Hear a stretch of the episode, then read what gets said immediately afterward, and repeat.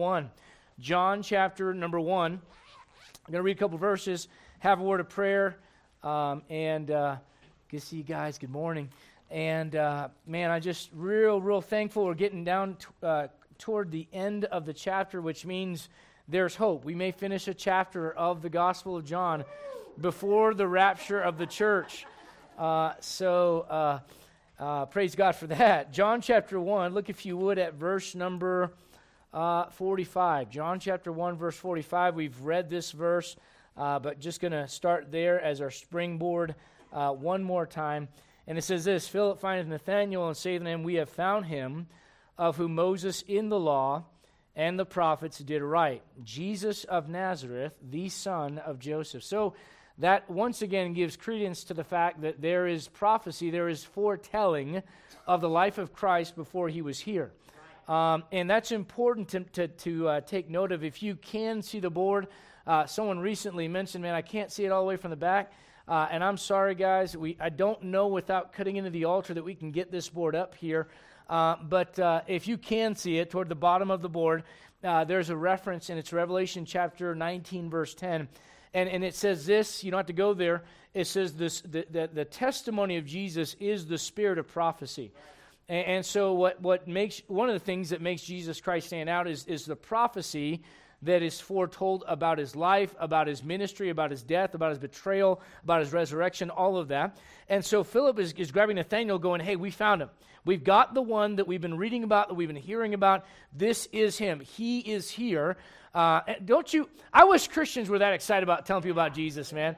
I've got him. I've got him. I've got him. He's right here. Come with me. Come, come meet him if you would. I mean, I, I think it's a great way to handle that. Uh, I knew a guy one time uh, grabbed a hat and he threw it. This is in New York City, an old street preacher. And he grabbed a hat and threw it on the ground and he goes, It's alive! It's alive! It's alive! He's running around pointing at his hat. And everybody stopped. I mean, this is New York City. Everybody's like, what's alive? What's alive? And he pulls his head up, and there's a Bible there. It's the book. It's the Word of God. it's alive, you know. And, and he started preaching at him. Now, I, I think that's great. You may think that's a weirdo. I, I, think the Lord likes that kind of stuff. Some people that kind of have some, some uh, they, they, they, they understand the importance of, of pointing others to Jesus Christ. Uh, listen, I can tell you this: if you got an autograph from your favorite football player, you know what you'd be doing, or, or listen, or soccer, football, that kind of football. All right, whatever kind of football you're into, you would show everybody, "I've got this signed autograph uh, from this player. Isn't this awesome? Isn't this amazing?" You've got God's autograph all over this book right here, and you got it in your heart. And and listen, when you you shouldn't be shy. All I'm saying is this: you should not be ashamed of Jesus Christ. He says, now listen, you're, I, I want to be real clear with you. I, I think sometimes people forget uh, I, am not just sitting in an office all day, you know, reading my Bible and praying. I'm dealing with people out in the world. I, I deal with the, the, the, folks in business, and I'll tell you right now, you will stand out if you don't be a little wimp, gentlemen, and, and, and stand up for Jesus Christ and open your mouth. The people will actually respect you more than they'll disrespect. Trust me about this. They may make fun of you at first, but after a while, they'll realize this guy's serious about this.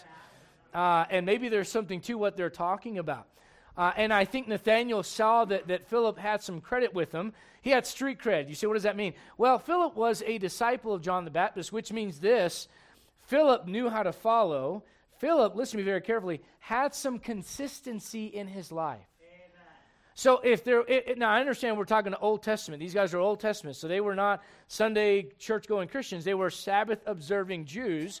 But when the doors were open, let's just say it that way, they knew where to be, and the community knew where they would find them. And and so when Nathanael hears this testimony from Philip, uh, you know what he, you know what Nathanael does not think to himself, dude, you've just been like you've been bouncing around from one thing after another on YouTube. I'm not listening to anything you're saying. You know what he thought? He said, man, whatever you're saying, it must be there must be something to it because I've watched your life and I've watched the consistency and I've watched you follow John the Baptist and I've seen you go to temple and I've watched. You know, he says, man, I'm going to listen to what this guy has to say. So Nathanael follows and he goes and sees Jesus Christ. Look at verse 46. Uh, but he, but he, before he goes, he kind of throws out a rhetorical, sarcastic statement. And he says this, uh, verse 46 Can there any good thing come out of Nazareth? and, and, you know the answer?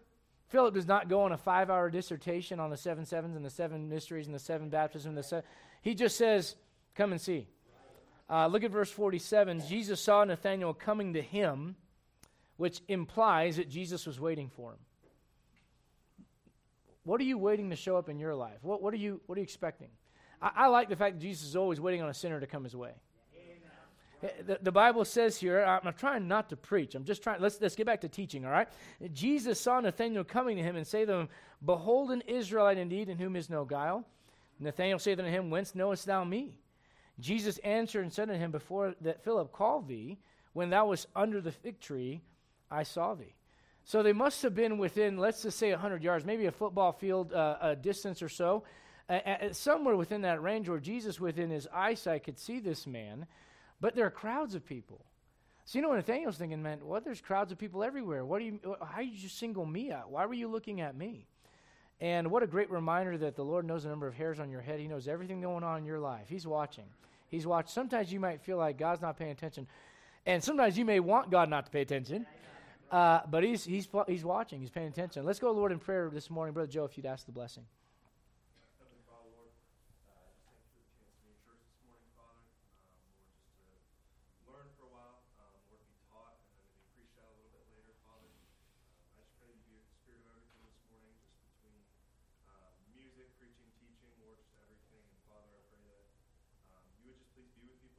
Yep.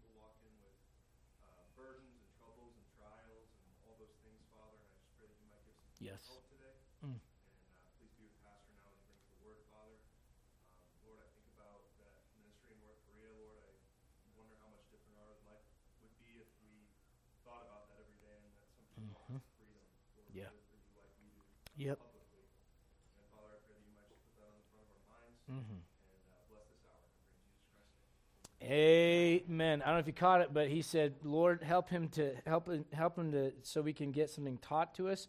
And in the next hour, he'll preach to us. I got what you're. I picked up what you were dropping. He's like, "Don't preach right now. Preach later." All right. Uh, but I'm just kidding. Uh, but look, look, if you would again at verse number 45. He talks about the law and the prophets, and I, I just want to bring your attention back to the fact that um, um, uh, Jesus is the fulfillment of prophecy. And I do want to run through uh, a couple of scripture references. If you would, go to uh, Matthew chapter number 2. Matthew chapter number 2. Matthew chapter 2. And we're just going to run through a couple of these. Not all of the ones are on the on the this digital board. Now, if you're taking notes, I encourage you to write these down. Absolutely. Uh, they're all the, you got the Old Testament and the New Testament cross reference on all of these right there. Uh, but look at Matthew chapter number two, and I want to show you something really interesting about your Bible. Um, one of the things that gets brought up when it comes to the prophecy of Jesus Christ in Isaiah 53 you read about the suffering servant. He was bruised for our iniquities. A chastisement of our peace was upon him, and by his stripes we are healed. You know what I'm talking about? Uh, by the way, the charismatics will take that and say, uh, all right, now that you're saved, that you just claim that and, and you won't be sick anymore in your body. Can I just say this right now? That's foolishness. Uh, you can be saved and be sick and have cancer and have all kinds of issues with your health, and it's not a lack of faith. Listen, one of the most spiritual Christians that ever lived went to God three times Paul the Apostle. Look, I'm sorry. I know you may know someone that's really spiritual. People, you know, if it's, if it's down south, you know, my grandpa, my grandmammy, they were so close to God, you know, and that kind of thing. I don't know if anyone trumps the Apostle Paul. I mean, he's up there. He writes half of your New Testament. And you know what he says? I besought the Lord thrice that this thorn in the flesh would depart from me. And you know what God's answer was? It was not, Paul, you just got to have more faith. It wasn't, Paul, you got to name it and claim it. That wasn't it either. You know what it was? My grace is sufficient for thee. In other words, look, sometimes people are sick not because of sin or because they don't have enough faith, but because God is going to manifest his glory through them going through that trial. Does this make sense? All right, so, so when, when it says in Isaiah 53 that by stripes we are healed, that is uh, right now, until the coming of the kingdom itself, right now, that is spiritual in nature. All of your spiritual sicknesses can be cleansed by the blood of Jesus Christ. All right? And so that much is clear. But what some people will do with Isaiah 53 is they'll say that suffering servant is Israel. That, that's Israel suffering for all the transgressions of mankind. That's the nation, that's not the Messiah. Now, there's a lot of problems with that in context of Isaiah 53. However, look at uh, Matthew chapter 2. I want to show you something here because it's important you get a hold of this.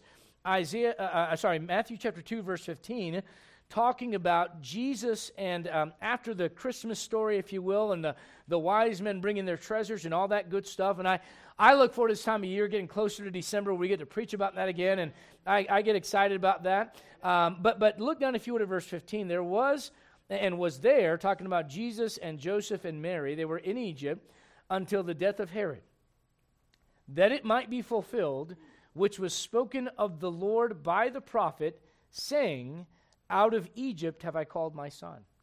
Now, you know, obviously, the author of Matthew is applying this to the life of Jesus Christ, and rightfully so. Uh, the Lord foretold in the Old Testament that his son uh, we know him as Jesus, would be uh, born and would eventually go into Egypt, and he would not stay there. Now, let me just remind you Egypt is a great picture of the world. And Jesus was there for a period of time, just like he was here in the world for a period of time, and then he left. You know what he did? He went out of Egypt. Anytime you're going out of Egypt into God's country, listen to me, you're going north. You know, the Bible says, promotion cometh not from the east, nor from the west, nor from the south. There's one direction left out. That's the north. You say, what is that? That's God's direction. All right?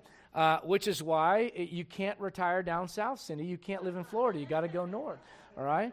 Just keep promotion coming from the north. There you go. Uh, but what, what I'm getting at is this it's a great picture of Jesus Christ, God's Son, coming to this world but not staying here, eventually leaving. Do you guys remember uh, Joseph in the Old Testament? Do you know what happens with Joseph when Moses leaves Egypt? His body, now listen, that's 400 years after Joseph. All right, Joseph has been dead for a long time. But you know what they do? They take his bones out of Egypt.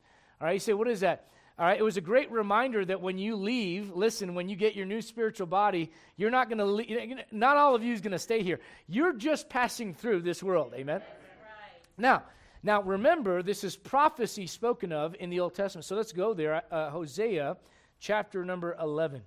Hosea chapter number 11. If you're going from the New Testament to the left, if you get to Daniel, you've gone too far because it goes Daniel, Hosea, Joel, Amos, Obadiah. Hosea chapter number 11.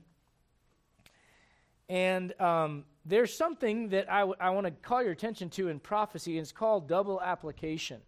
I'm going to write this up here in hopes that those of you that are taking notes will, d- will write this down and uh, remember it. Double application. You say, what does that mean? What that means is this is that there are some prophecies, all right, that can apply to uh, two people or that can apply to one person in two different periods of time. All right, so you'll find some references of prophecy in the Old Testament where part of it applies to the first coming of Jesus and part of it applies to the second coming. A great example is the one I, I just quoted earlier, Isaiah 53. By his stripes we are healed. All right, well, well, listen, Romans chapter 8, you don't have to turn there, but you know Romans 8 discusses? Romans 8 discusses that right now creation itself is under the curse. And we all, including the humans, we all, with creation, we groan in pain together until now. Talking about, listen, we are waiting for the coming of that liberation, that, that freedom from the curse, and that doesn't come until the, the, what the Bible says in Romans 8, the glorious liberty of the children of God, when you get a new body and we come back with Jesus for a thousand years to reign on the earth. Until then, the curse is in place right now, just like it was in Genesis chapter number 3. All right? And, so, because of that, it says, By his stripes we are healed. Spiritually, right now. Physically, then. Spiritually now, physically then. Double application. If you don't rightly divide your Bible and you try to teach people that because Jesus died on the cross, that all sicknesses are gone. If you just have enough faith, you know what you end up doing? You end up making a liar out of God. Um, and I can give you more than one example, but I think one of the greatest things that I can think of is the story of the blind man in John chapter number 9, where the disciples literally say, Which did sin, this man or his parents? Because the man was born blind. They automatically attributed, uh, attributed sickness with sin. Now, look, you can be sick because of sin. If you drink like a fish and your liver goes out and you go, God, why? And the Lord's like, well, you, you know, you trashed your liver, right? Uh, or, or not, not, I got, we have mixed company. If you are not uh, a chaste individual, I shall put it forth like that. All right, and you uh, suffer from certain kind of diseases. Everybody with me right now? All right, you can't blame God for that. It's because of the lifestyle that you had. All right, and, and so you, you understand that yes, sometimes sickness is attributed to sin, but sometimes it has nothing to do with sin at all. And, and as a believer, just because you experience trials or sickness uh, doesn't mean it's always because of sin. So Isaiah 53, there's double application there. Part of it's spiritual. In the in the end, it'll be spiritual and physical. Does that, does that make sense so far? All right. So look at Hosea chapter 11, and and notice what is said in Hosea chapter 11, verse number one. When Israel was a child, then I loved him and called my son out of Egypt. Now, there's two things I want to point out to you. Number one, all right, it says Israel, and it, and it says he loved his son, and then it says he called them out of Egypt. The first thing is this uh, you can absolutely make the case that when Hosea is giving prophecy, he is speaking under inspiration of the Holy Spirit. I don't know that the prophets always, always understood everything that they were saying.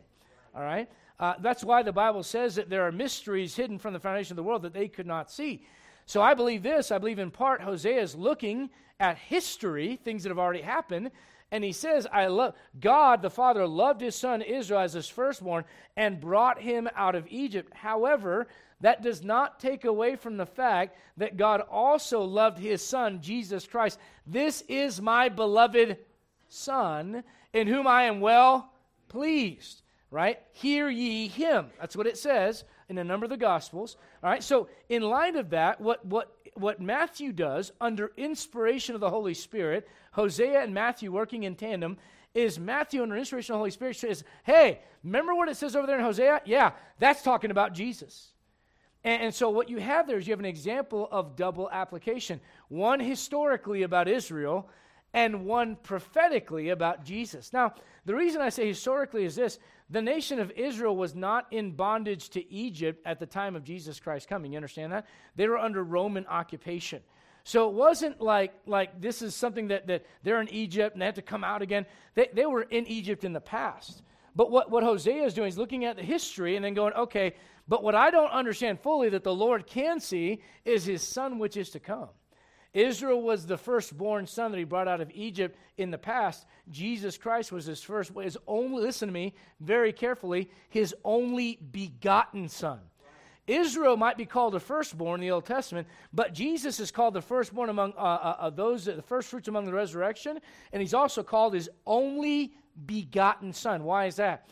Because no other person on this planet can lay claim to the fact that God was their father physically. Right. That thing which is conceived in Mary is conceived of the Holy Ghost, right? And so no one else can claim that. So, what I'm getting at is this you will find in your Bible more than once uh, this, this principle of double application. It might be that part of it refers to uh, a people or a person at one period of time, and that it also applies to that same person or, or that group of people at a different period of time. Sometimes it's, I'm talking about you, and I'm also talking about you.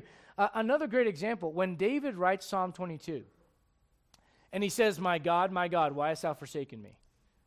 You could make the argument that he was forsaken by men and turned on by his son and per- persecuted by Saul and all that kind of stuff. And he cries out to God, My God, my God, why hast thou forsaken me? And David speaks those words historically.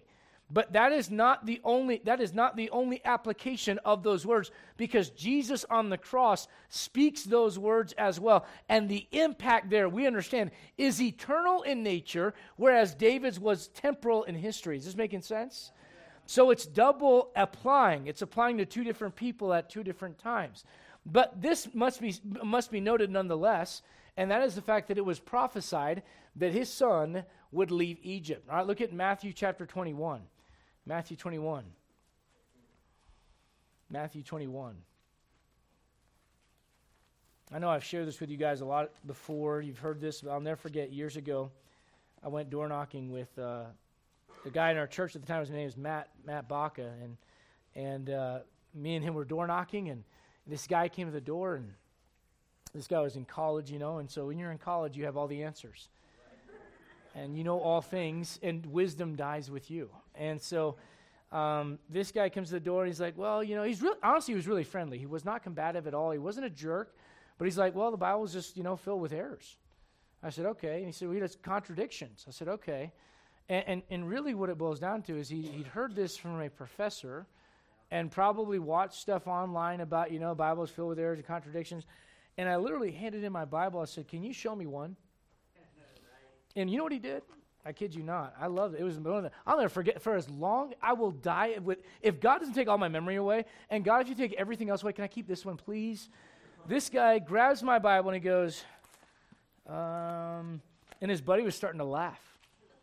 He's like, dude, what are you doing? he said, I'm trying to find something, man. And he's going, he's, I don't know, it's in here somewhere. I said, yeah, it's in there somewhere, isn't it? Um, and, and, you know, that, that's the world. That's all they hear. That's all they know. Uh, but you know what's interesting? When you start flipping the pages of this book, you learn it is like no other book on the planet. Look at Matthew chapter number 21. Matthew 21. I heard a preacher not that long ago, and I got to be honest with you, I was screaming. Um, and and it, this was just me being curious about who this person was. I heard someone else reference this guy's name, and I listened, and I after about 10 minutes, I just said, I can't listen anymore because it was like, this is literally what the guy said. Well, some scholars think this, and some scholars think this. And some, I'm like, dude, tell the people what God said. Quit telling them what someone else thinks God said. It's in your language. Read the book. There's so much in there if you just read it. Uh, look at Matthew 20. So you're getting fired up. Yeah, I get fired up about that. Because those are God's sheep, and you're, you're malnourishing God's sheep by giving them conjecture instead of giving them God's word. Uh, look at Matthew 21 and uh, verse number 4. Matthew 21, verse 4. You say, What's going on? This is where Jesus rides. Go back, well, go back to verse 2. Saying unto them, Go in the village over against you, and straightway ye shall find an ass tied. That's a donkey, by the way. And by the way, in the morning's message, I'm going to use that word often because that's the subject matter, Numbers 22. Please do not like junior high school kids go, he said ass. It's because it's a Bible word, it means donkey. But I'm not going to update it in my Bible because our language has devolved. Okay? Everyone knows, uh, if you go historically, this is what it is. And as a matter of fact, in the 1900s, 1800s, when someone was a real jerk, they call him a jackass. You know why? Because some of you are like, yeah, I still do that. What's wrong with that? Uh, be, because a, a, a donkey, an ass, is a stubborn creature. Right? So here, here's this ass, as it says, tied, and a colt with her. Loose them and bring them unto me. And if any man say unto you, ye sh- uh, uh, aught unto you, ye shall say, The Lord hath need of them. And straight, straightway he will send them. All this was done that it might be fulfilled, which was spoken by the prophet. Watch it. Here's what he says saying, verse 5 Tell ye the daughter of Zion. By the way, Zion's the city of the great king. Psalm speaks of this. David talks about the, the king, not just himself, but the coming king that would make Zion his fortress. All right? And it says this Tell you the daughter of Zion, behold, thy king cometh unto thee meek and sitting upon an ass, and a colt the foal of an ass. And the disciples went and did as Jesus commanded. And this is what we would oftentimes call the triumphal entry into Jerusalem. Now, we call it that. I don't know how triumphal it is. He ends up on a cross. Um, I, I, I think, in a, in a sense, is triumphal in the sense that, you know, they're shouting Hosanna to him, and, and the, the Jewish leadership goes, hey, tell them to stop. And he goes, if I did, the rocks would cry out. Remember that? That's in this passage. Now, look, if you would, at uh, Zechariah. Zechariah chapter 9, second to last book in your Old Testament. Zechariah chapter 9. Zechariah chapter 9.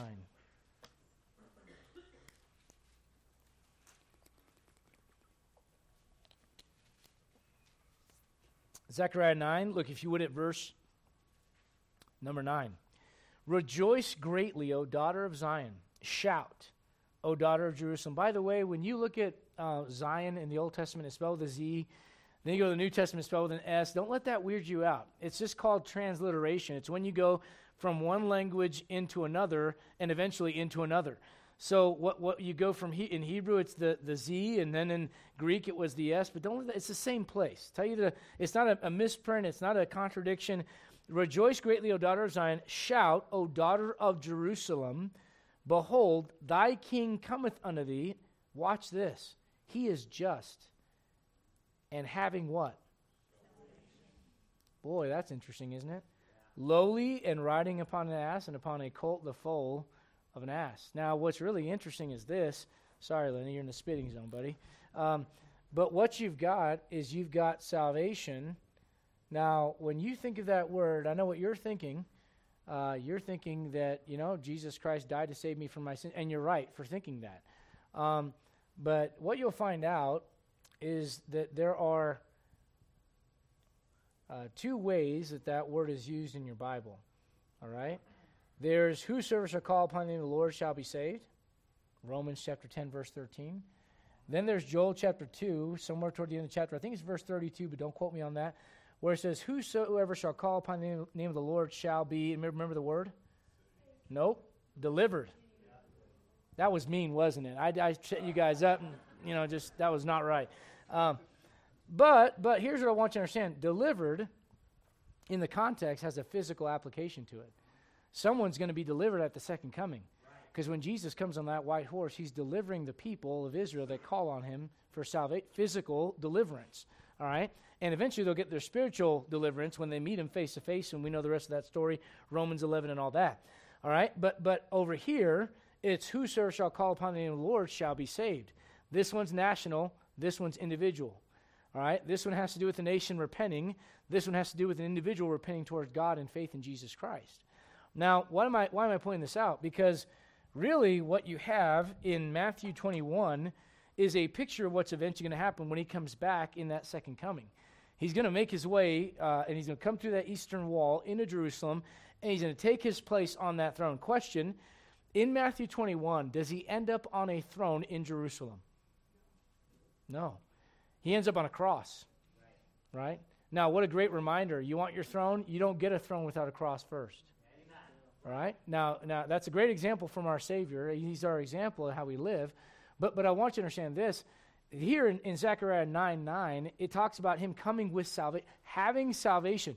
Which kind? Both. One refers to his first coming, and one refers to his second coming. But, can I, but it, it, it don't want to get you too lost in the weeds. Just notice this that is the verse that is quoted in Matthew 21. So there was prophecy about his birth. There's prophecy about the name he'd be given. There's prophecy about his miracles and his healing, being sent by the Father, how he would go into Jerusalem uh, in Matthew 21, being forsaken by his disciples. Go to Zechariah chapter 13, a little bit to the right there.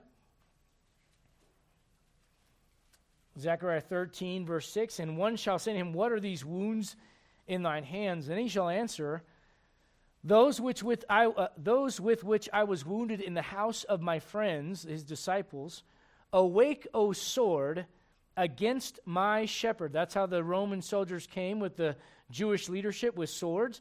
And against the man that is my fellow, saith the Lord of hosts, smite the shepherd. Now, there's a great principle of leadership here, and it's this if you can get to the leader, you can get to everybody else. All right. Now, now, now that that's that's a, a, great nugget there. But keep following the thought here. Smite the shepherd, and the sheep shall be what? All right. Now go to Matthew chapter uh, 26. Matthew 26. Matthew 26.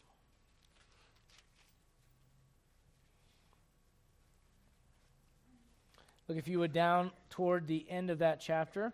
Look at verse 54. But how then shall the scriptures be fulfilled that thus it must be? All right. And this is the Lord telling Peter to put up his sword. And he tells him in verse 53 I could call 12 legions of angels and wipe out the entire earth. I don't need your help. Okay? Uh, great reminder God doesn't need our help when it comes to dealing with his enemies, he'll take care of that on his own. All right? Uh, look at verse number 55, though. In that same hour said Jesus to the multitudes, are you come out as against a thief with what? There's that sword mentioned in, in, Zechariah. I sat daily with you teaching in the temple, and you laid no hold on me. But all this was done that the scriptures of the prophets might be fulfilled. Then all the disciples did what? Forsook him and fled. You, you say what? Smite the, the shepherd, and the sheep shall be what? Scattered. All right? So these are things that you cannot ignore. You cannot just go, well, that's just a coincidence over and over and over and over and over in the life and testimony of Jesus Christ. And so it's important to understand He is the fulfillment uh, of the law and the prophets. We'll go on to this next slide. Uh, go back to John chapter number 1. Actually, no, don't do that. Go to Matthew chapter 7. Matthew chapter 7. You're in Matthew. Go to Matthew 7. I, I want to go through some verses that talk about the law and the prophets, the law and the prophets, the law and the prophets, and kind of show you the context of these uh, verses because this is how you learn your Bible. When you see that it, that it says, uh, we, we, we, fa- we have found him of whom Moses in the law and the prophets did write. and you find this consistent law and prophets, law and prophets, law. Now, look, I, I don't want to neglect to mention there's a third category in the Old Testament, and it, in, it's mentioned in Luke. Uh, when Jesus shows up to those two guys on the road to Emmaus, uh, it talks about the law, the prophets, and the writings, which would be the, the poetic books Psalms, Proverbs, Ecclesiastes, Song of Solomon, all that stuff. But, but generally, you're going to see in the, the New Testament, it talks about the, the Old Testament, it says the law and the prophets, the law and the prophets, the law and the, over and over and over. And you got to go, well, why is that? Uh, what, what is the big deal about showing that over and over? I hope to make sense of this as to why that is in a moment. Look at Matthew 7 and verse number uh, 11. If ye then, being evil, know how to give good gifts unto your children, how much more shall your Father, which is in heaven, give good things to them that ask him? Therefore, all things whatsoever you would do that, that ye would that men should do to you, do ye even so to them. For this is the law and the prophets. You know, that, we call that the golden rule. And he says the law and the prophets can be summarized in that statement. Go, if you would, to uh, Matthew chapter 22. Matthew chapter 22 the law and the prophets. You're going to see on the board over here, I've got the law and the prophets, and underneath the, the, the, the words law and prophets, I've got two people's names there as well, and we'll go through that in a moment. But look at Matthew chapter uh, 22. Matthew 22, and look, if you would, at verse number uh, 38. This is the first and great commandment. What's the first and great commandment? Love God above everything else. That's it. Uh, look at the second one, verse 39.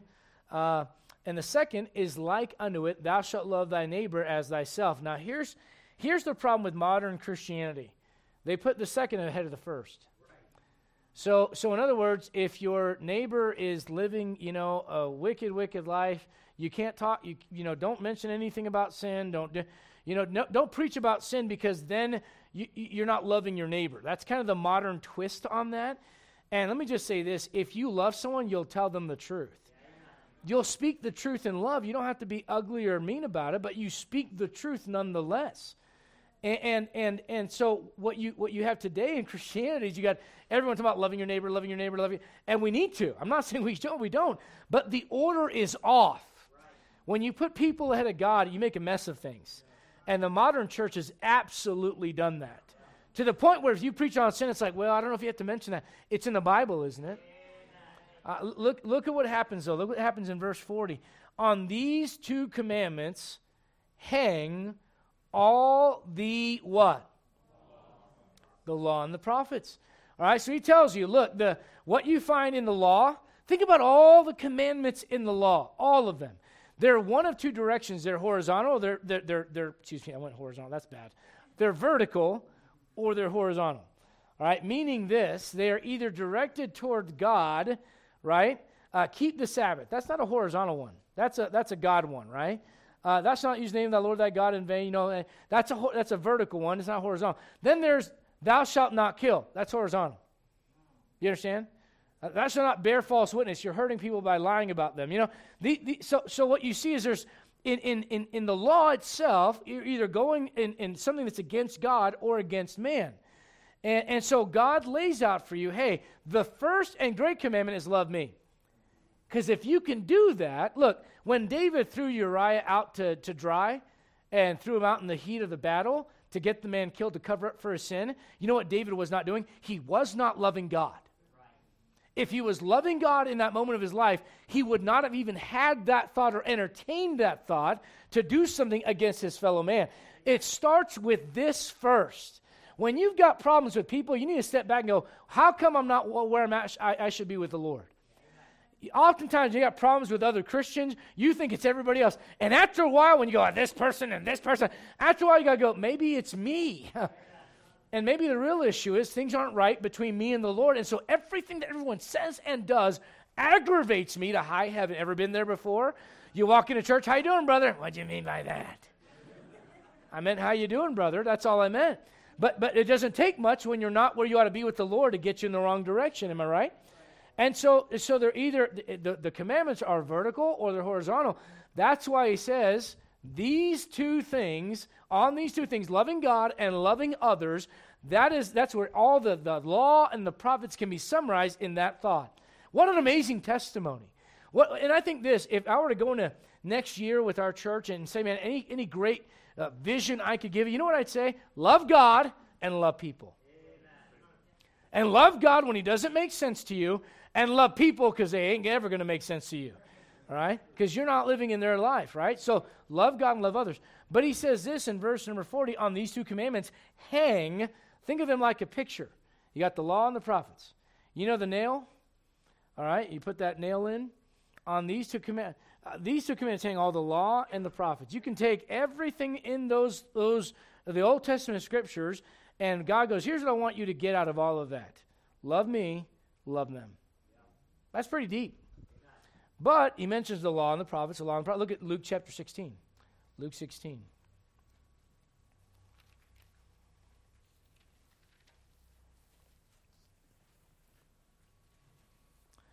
You know, when, when you feel like you're not being loved by people the right way, and that's going to happen, you, you need to step back and say, But I'm loved by God.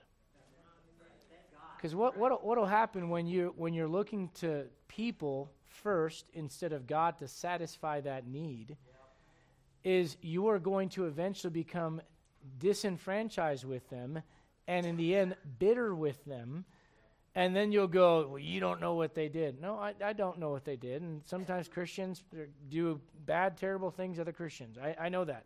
I know that firsthand. People will gossip and they'll slander and they'll hurt and they'll ignore and they'll they you know what? And the reality is we're all a mess in our own way. That's the reality. All right? But but if you got your eyes on people first instead of god it's always going to get messed up so he says, Love God first, love others next. On these two commandments hang all the law and the prophets. Let's stop right now. Inventory. How you doing with those two? Yeah, but preacher, you don't know how much Bible I'm learning. Oh, that's great. Do you love God and can you love them? Uh, I, have learned this a long time ago. There's some people that have great intellect and they can acquire a lot of information, and, and they do that with the Bible as well. And I'm thankful for that. And if you can do that, and, and love God and love others, that'll be a blessing because God will use that in your life. But I'll also say this you can acquire a lot of knowledge and just be a bitter old pill. And I've met a lot of Christians that way. Love God and love others. Look at Luke chapter 16. Luke 16, look if you would at verse number 16. The law and the prophets were until John. You know, he's trying to tell you this is another way of saying the Old Testament. The Old Testament was until John. Now, it's not that the Old Testament ends with John the Baptist, but the Old Testament prophets end with John the Baptist. In other words, after John the Baptist, who shows up? Who's the next major prophet? Jesus himself, the Messiah.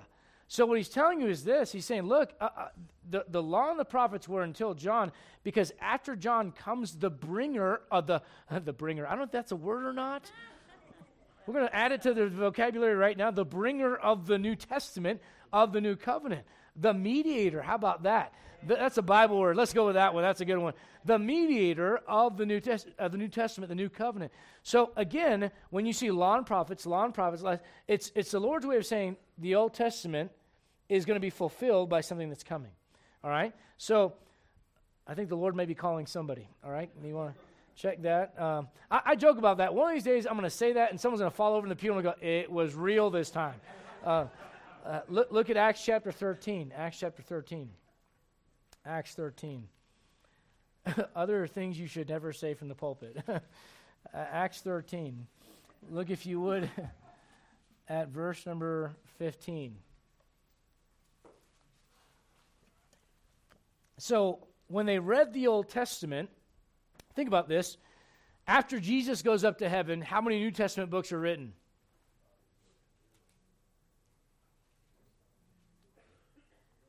None are written. When he goes right back up, nothing's been written about his life yet. This happens after the fact. You, know, people have this idea that like Matthew's walking around with like a tablet and they go, not really. That's not what's going on. It was after, which is why it was divinely inspired. And, and, so after the fact, and I don't want to go into why that, that is the case, but it's absolutely the case because you can read several times where they write about it in past tense, like this is what I saw, right? John is really good about that. And, and so uh, because of that, what you have to get a hold of is this they didn't have any New Testament books yet. So when the church got together, what did they read? Until Paul writes his letters, you know what they're reading? They're in the Old Testament. And, and, so they're reading Old Testament going, oh, there's Jesus. Oh, there he is again. Oh, there he is again. Oh, look at that. that. That's what they're doing as they read the Old Testament. They're finding Jesus in the Old Testament. So when they open the, the, the, the Word of God, all right, and they're going to temple, going to, to meet with, with the, the God's people, look if you go to Acts 13 and verse number 15, they go to synagogue. After the reading of the law and the what? All right, there you go. So, so basically, after they did that, then the Christians that were there stood up and they preached Jesus. And, and so, they, where did they preach Jesus from? The Old Testament. That was all that they had. All right? Uh, look, if you would, at Romans chapter number 3. Romans chapter number 3. Romans chapter 3, verse number 21. Romans 3, this is now Paul. So we're seeing this over and over in the Gospels, but now let's see it from Paul. All right, verse 21. But now the righteousness of God, that's actually found in a person named Jesus, without the law is manifested, being witnessed by the what? the law and the prophets over and over and over. Now, I got to get done with this slide before we finish for the day, so bear with me. We're going to fly real quickly here. Uh, look, if you would, at Matthew chapter number 17. Matthew 17 when Jesus is there on the Mount of Transfiguration, he takes Peter and James and John into a high mountain apart to pray. Look at verse number one. After six days, in another place it says about eight days. So after six and about eight, what would that be? Seven. All right, so that's a week right there. After six days, Jesus taketh Peter, James, and John, his brother, and brought them up into a high mountain apart, and was transfigured before them, and his face should shine as the sun, and his raiment was white as light. You say, what is that? That is the same description that Daniel gives about the Ancient of Days. It's the same description that John gives about Jesus Christ coming back in the second coming in Revelation 19. So, what you're seeing here is a precursor to what's going to happen when Jesus comes back to the earth to set up his kingdom. And Peter and James and John got to see a little bit of that. And I want you to see who shows up with the Lord in verse number 4. Look at uh, verse 3, rather. Verse 3 Behold, there appeared unto them Moses and who? And they're not talking to the disciples, by the way. they're like, hey guys, what do you think about us? they're talking to Jesus, like, man, is this it? Are we coming? Is it time? What's going on? Talk to me. Tell me, tell me what's going on. And, and, and they're having a conversation in between themselves. Say, why Moses and Elijah? Moses represents the law, Elijah represents the prophets. Uh, look, if you would, at uh, Revelation chapter number 11. Revelation.